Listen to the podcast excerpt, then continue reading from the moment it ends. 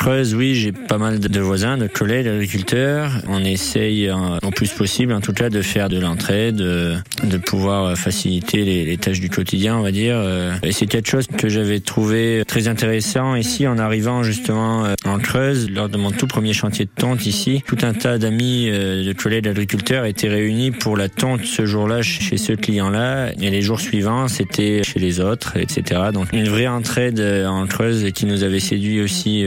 Euh, c'était quelque chose de très intéressant. Alors je pense qu'être agriculteur à 28 ans, oui, c'est pas compliqué. On s'est installé avec ma femme, on avait, je crois, 21 ans. Rien d'extraordinaire, hein. surtout pour nous qui avions eu la chance de voyager un petit peu, de voir plusieurs systèmes euh, d'élevage en France, à travers le monde même. Euh, ça donne des idées, ça donne du savoir-faire quelque part et on sait ce que l'on veut et ce que l'on ne veut pas. Voilà. On veut élever des brebis de manière la plus naturelle possible, étant donné qu'on est en agriculture biologique et en essayant de préserver le maximum la biodiversité euh, que nous offre la Creuse aujourd'hui. Alors lorsqu'on a acheté notre ferme là, on a été euh, très très agréablement surpris par nos plus proches voisins qui nous ont très rapidement donné des coups de main, qui nous ont accueillis euh, les bras ouverts. C'était un, un, très bel accueil et ben, je les en remercie.